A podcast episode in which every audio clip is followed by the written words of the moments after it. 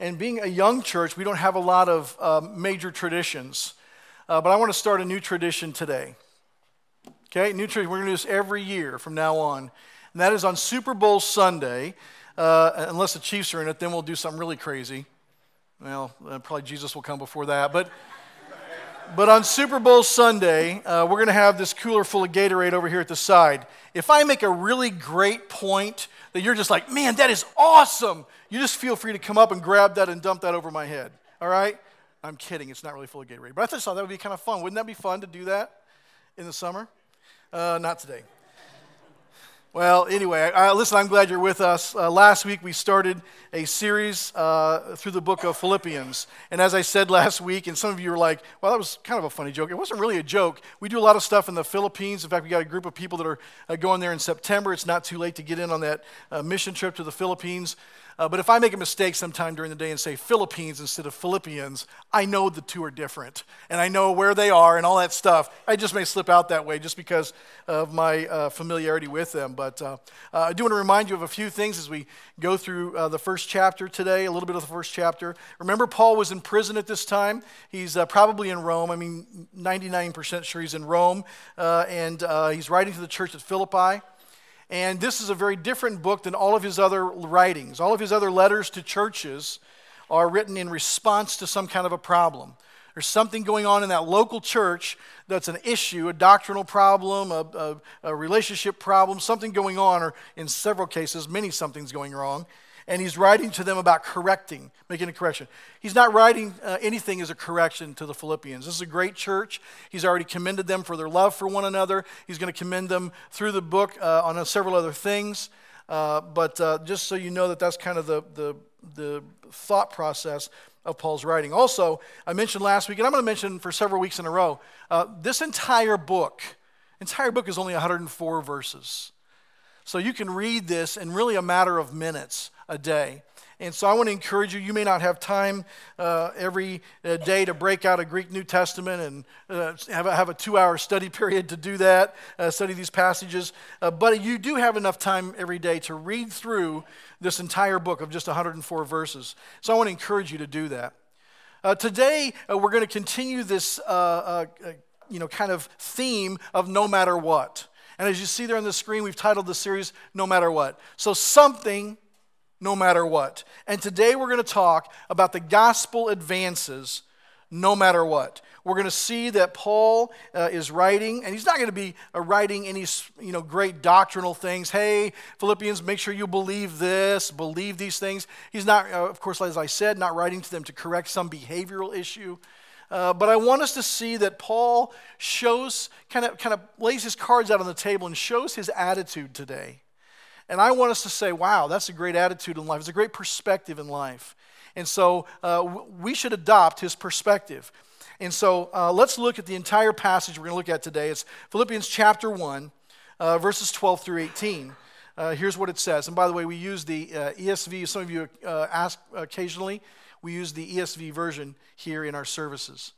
Paul says this He says, I want you to know, brothers, that what has happened to me has really served to advance the gospel so that it has become known throughout the whole imperial guard and to all the rest that my imprisonment is for Christ. And most of the brothers, having become confident in the Lord by my imprisonment, are much more bold to speak the word without fear. Some indeed preach Christ from envy and rivalry, but others from goodwill. The latter do it out of love, knowing that I am put here for the defense of the, of the gospel. The former proclaim Christ out of selfish ambition, not sincerely, but thinking to afflict me in my imprisonment. What then? Only that in every way, whether in pretense or in truth, Christ is proclaimed. And in that I rejoice. So we see here that Paul has a perspective of life. And we talk about it a lot of different ways. We, we've talked before about having different lenses in my glasses. If I got, uh, you know, rose-colored glasses, I would see the world in a rose-colored way. If I got glasses that uh, were tinted, I would see the world as much darker than what it really is. Uh, the way that we see life, the lenses that we look at life through, color the way our, we look at everything in life. And Paul's really giving us a glimpse at what his lenses are today. And the first principle we, we see is this establish and maintain a gospel centered perspective. Let's go back and look at verse 12 and 13 and think about this. Think about uh, what's most important in Paul's life. Think about what perspective he's looking at life through. He says, I want you to know, brothers, that what has happened to me has really served to advance the gospel so that it has become known throughout the whole imperial, imperial guard and to all the rest that my imprisonment is for Christ. Wow. Now, I always, as I, as I read, especially letters and things like that, I always try to, it just kind of helps to kind of put yourself in this guy's uh, position. You know, you always want to put yourself in somebody else's shoes. So I was thinking, if I was Paul, uh, what would I be writing? And uh, of course, I, I, I, looked on the internet for a picture of Paul in prison, but I, I couldn't find one. Uh, and, uh, you know, but this was not like prison. There's no cable TV, there was no workout room. I mean, when we get the idea of prison today, we say, okay, you're confined, you're in an air. But I mean, this is not prison, this is prison. All right? Now, if I were in Paul's shoes, I'd be writing things like, hey, church at Philippi, get me out of here. Get the church together, together raise bail money. Send me a, fi- uh, a file and a cake. Do something. Help me. Get me out of here. I'm afraid that my whole focus might be on my situation and how to change or get out of it. Now, let's be honest for a minute. When we are in tough situations, tough circumstances, don't most of us have a tendency to just view those circumstances? Don't most of us fall into the trap of just looking at the situation around us and discovering how do we change it? How do we make it better? Even the most positive of us, we're like, okay, this is a bad situation. How can I make it better? Paul doesn't think that way. Paul's whole focus is from his gospel focused perspective. He states that his imprisonment has helped the advance of the gospel. His biggest concern in the whole world is how this situation has affected those around him and how the gospel has advanced. Isn't that interesting? We don't see him whining and complaining. We don't see him asking for relief somehow of this terrible situation. He doesn't even ask them to pray for him in his situation. He doesn't say, hey, listen, I'm going to be really godly and spiritual right here and just ask you all to pray for my situation and I will wait here till Jesus uh, gets me out of here. He doesn't say those things. He's like, this is really awesome. Because by being put in prison, I've got to share the gospel with the entire imperial guard. All of them have heard the gospel simply because I've been put in prison. This is really cool. Well, that's a very different perspective than most of us have, isn't it? It's a very different perspective on life. But I would say it's a pretty good perspective to have. And by the way, Paul had a really Paul had a really good excuse to be focused on the situations of life. Paul wasn't a complainer, and he doesn't complain anywhere in the scriptures. But I do want you to look at uh, uh, uh, 2 Corinthians chapter 11, because in a few verses here, I think uh, verses 24 through 28, he talks about his situations in life, the things he's been through. If anybody has, listen, I know you may have, you've gone through some tough things. Some of you have gone through some really tough things. I've gone through some tough things in life. I don't think any of us compared to what Paul's gone through, and he's not whining and complaining about. It. Look what he says in 1 Corinthians. He says, Five times I received at the hands of the Jews the 40 lashes less one. If your math challenge, that's 39 lashes. Three times I was beaten with rods. Once I was stoned. Three times I was shipwrecked. A night and day I was adrift at sea. On frequent journeys, in danger from rivers, danger from robbers, danger from my own people, danger from Gentiles, danger in the city, danger in the wilderness, danger at sea, danger from false brothers, in toil and hardship, through many a sleepless night, in hunger and thirst, often without food, in cold and exposure and apart from other things, there is the daily pressure on me of my anxiety for all the churches. Wow. I mean, Paul had been through a lot in life, folks. If anybody had a reason to whine and complain, it was Paul. And he was saying, now, after all of that, after I've been through all of this terrible stuff in life, now I've been put in prison. Cool. because I get to share the gospel with all these imperial guards that otherwise I would have no connection with. I, I wouldn't even know, I wouldn't even have a way to get to know them or connect with them. That's a pretty cool perspective. That's, and I would, I would venture to guess that probably most people in this room have not gone through the things that Paul went through. Have you ever been accused of being obsessed with the gospel? I, mean, you could say, well, you know, the thing about Paul is, man, he's just got a one track mind. Yeah, he does. And that's the advancement of the gospel. And by the way, uh, we're talking about the gospel, not every religious issue in the universe. We're talking about the reality that we are sinners, that we can't do anything to fix our own lives, that God sent his son Jesus Christ to die on the cross to pay for our sins, and by putting our faith and trust in Jesus and what he did, we have the opportunity to be forgiven of our sins and be in a right relationship with God and be connected with him for the rest of our lives and all of eternity. It's the things we just sang about, I believe. That's the gospel. That's the gospel. But have you ever been accused of being obsessed? I, I was once in college. My roommate accused me of always talking about the Bible and the gospel. He said, You know, Michael, you just can't talk about anything else but the, the Bible and the gospel. I mean, seems like you worked that into every single conversation. He was not a believer. And uh, I, just, I, I just talked about it a lot. Now, here's the good and the bad of that. That's a huge compliment that I was uh, accused of being obsessed with the gospel. The bad part about that is that was a really long time ago. A really long time ago. Does anybody ever, and I'm not talking about being a weirdo, folks, okay?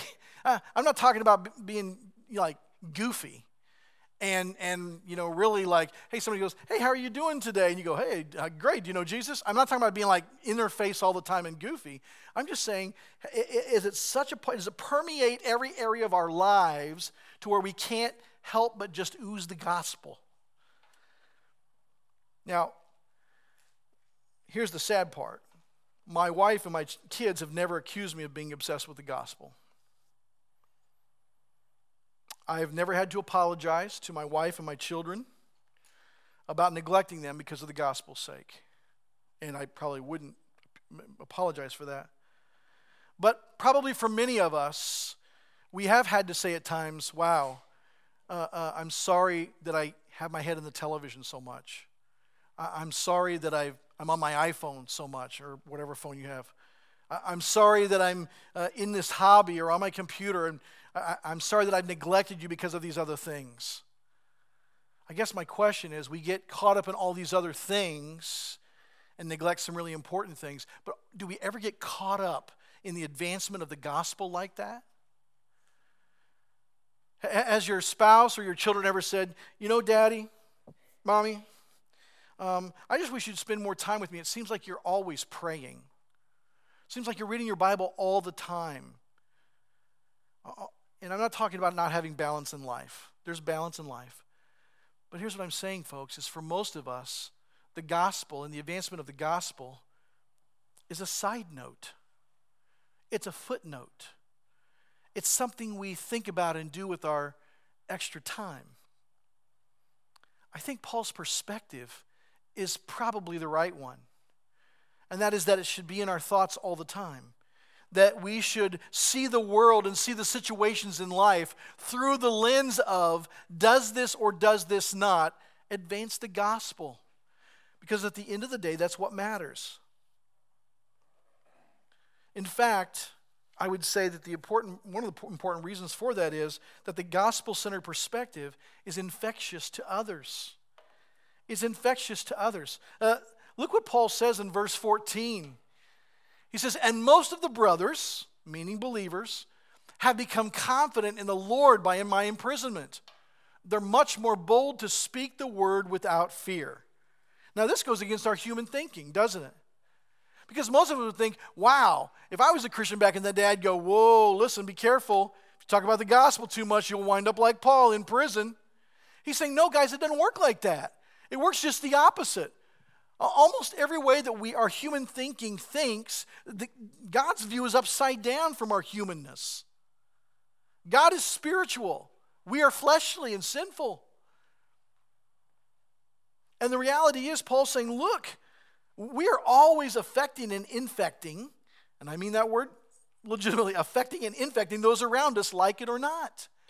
And me being in prison for the gospel's sake has emboldened other people to talk about the gospel. It hasn't discouraged them like we might think.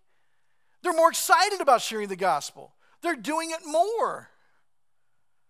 You know, I, am always uh, uh, kind of uh, amazed by some pro athletes when they get drafted and things go kind of bad in their lives and they're like, well, I never said I was a role model. I never, I never, you know, signed up to be a role model. Well, when you became a pro athlete, you, you signed up for being a role model, like it or not. And folks, the reality is our lives affect and infect those around us, like it or not. You don't get to sign out of that. You don't get to sign out and say, hey, listen, I don't want to be a part of the human race. I'm going to be in a bubble and I can do what I want. It doesn't affect anybody. That's, just, that's just goofy thinking, folks. That's just not reality. If you think the things that you do don't affect those around you, you're living in a fantasy world. We're always affecting and infecting those around us, like it or not. We're always influencing people.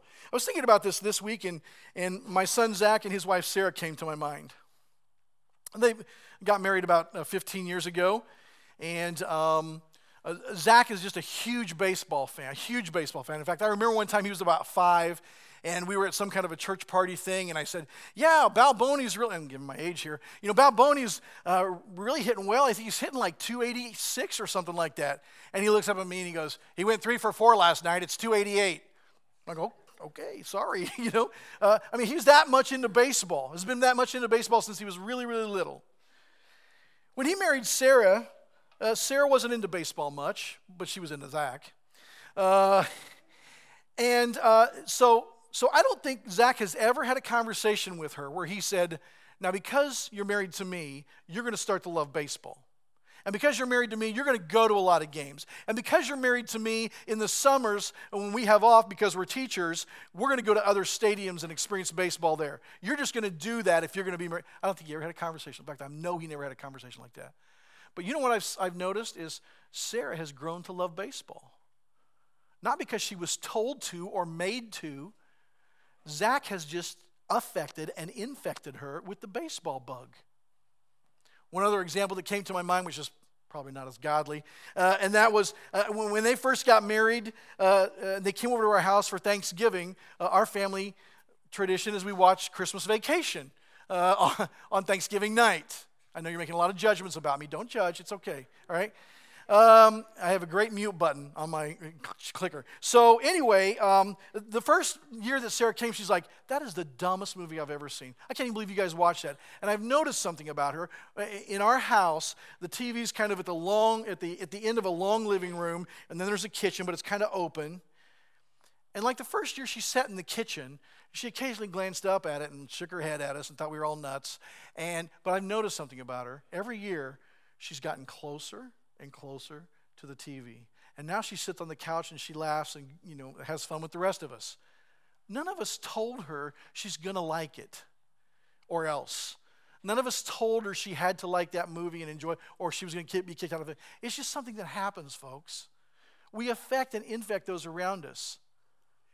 So, if that's true, that means if we change our perspective of life, if we get a more gospel centered perspective of life like Paul has, if, it, if everything in life goes through the lens of does this or does this not benefit, the expansion of the gospel in the world it's going to affect those around us.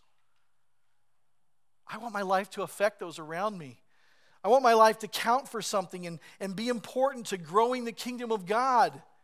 I know that I can't do it alone, but I also know that if I can really have that perspective, and if I can be around good people like you and affect you and infect you with a gospel centered perspective more and more and more, you're going to go do that too. And you're going to have friends that you're going to affect and infect. And you're going to do, and you just see it starts this, this wave that happens. And so, folks, it's important that we ourselves have a gospel centered perspective and that we share it with others, that we aren't embarrassed about it or ashamed of it. We just let it ooze out of us. Lastly, I see that the gospel should always be proclaimed no matter what. No matter what. Look what it says in verses 15 through 18. Paul says, Some indeed preach Christ from envy and rivalry, but others from goodwill. The latter do it out of love, knowing that I am put here for the defense of the gospel. The former proclaim Christ out of selfish ambition, not sincerely, but thinking to afflict me in my imprisonment. What then? Only that in every church, whether in pretense or in truth, Christ is proclaimed, and in that I rejoice. Here, Paul says that many people are preaching the gospel more because of my imprisonment. My imprisonment has caused more people to preach the gospel, and I am joyful about that. I am happy about that. He also says, but you know what? Uh, some do it for the right reason.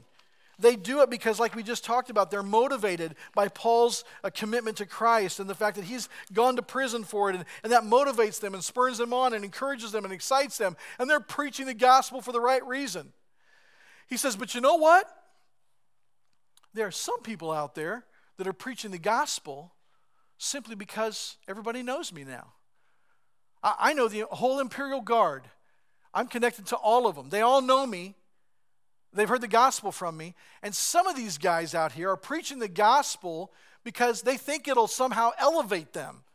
They're doing it out of envy. They want to be like me. They want what I have. They want to do what I do and be like me. They're doing it for all the wrong reasons. He says, I don't care. If the true gospel is being preached, I don't care what their heart's motive is, as long as the gospel advances. You see, that's the critical thing. That's his focus. Now, when we lose a job, when you lose a job, uh, and listen, bad things are going to happen to us, folks. It just makes sense to talk about the gospel. If you lose a job, doesn't it make sense to talk about God's provision, your trust in Him, and, and, and because of the gospel's sake? When you experience grief because of loss, doesn't it just make sense to talk about hope in Christ because of the gospel? I mean, no matter what situation we're in, we should just talk about the gospel. It's just kind of normal. Some people are encouraged for the right reason here because they're emboldened by what Paul's doing. But these other people, they just see the attention Paul's getting and they want it. Paul says, I don't care. I don't care about their motive. Now, listen, I have conversations a lot with, with people, pastors, ministry leaders, and there's some guys that go, you know, one of the problems is people come to our church for the wrong reason. They don't really come to love God and, and love Jesus and, and worship Him and celebrate Him. They don't come for that reason. And it bothers them. And I've even heard one guy say, I, you know, I just wish those people wouldn't come. Well, let me tell you something. Uh, I hope everybody comes here, and I don't care why they come here. In fact, if you think about it, probably none of us, before we knew Jesus, woke up one day and go, you know, today's a pretty good day for me to start a relationship with God. I should probably find a good Bible believing church and go there and give my life to Jesus and be connected to those people and, and, and just uh, do what God's created me. No, we don't think that way when we don't know God. People come to church for a lot of reasons. I'm going through a terrible time in my life. I just need some friends. They ought to be able to find them here. I'm going through a, a terrible uh, situation of loss. I have terrible grief. I don't know what to do. They ought to find hope here. I feel like everybody's abandoned me in my life. I'm just selfish and I want somebody to love me. They ought to find love here. See, folks, the reality is, even if people come here with bad motives or wrong motives or whatever we want to call them, whatever the, I don't care. When they come here, they're going to hear the gospel and they're going to realize that there's only one answer to life's mega chaotic problems. And that's a relationship with God through his son, Jesus Christ. There's no other answer to life's problems besides that. And so, motive is not always critical. And Paul's saying, listen, I don't even care if some people are preaching the gospel, if it's the true gospel. I don't even care if some people preach the gospel for a bad motive as long as the gospel's being preached. That's his lens of looking at the entire world. I'm not saying that motives don't matter all the time, folks. I'm not saying that. But listen, the gospel advancing is more important than that. The gospel must advance in our world. It has to advance in our country, in our community, in our homes, no matter what.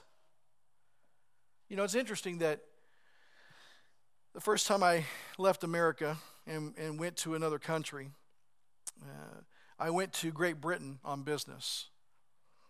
And I worked with some British guys, and they were telling me, oh, you're going to love it.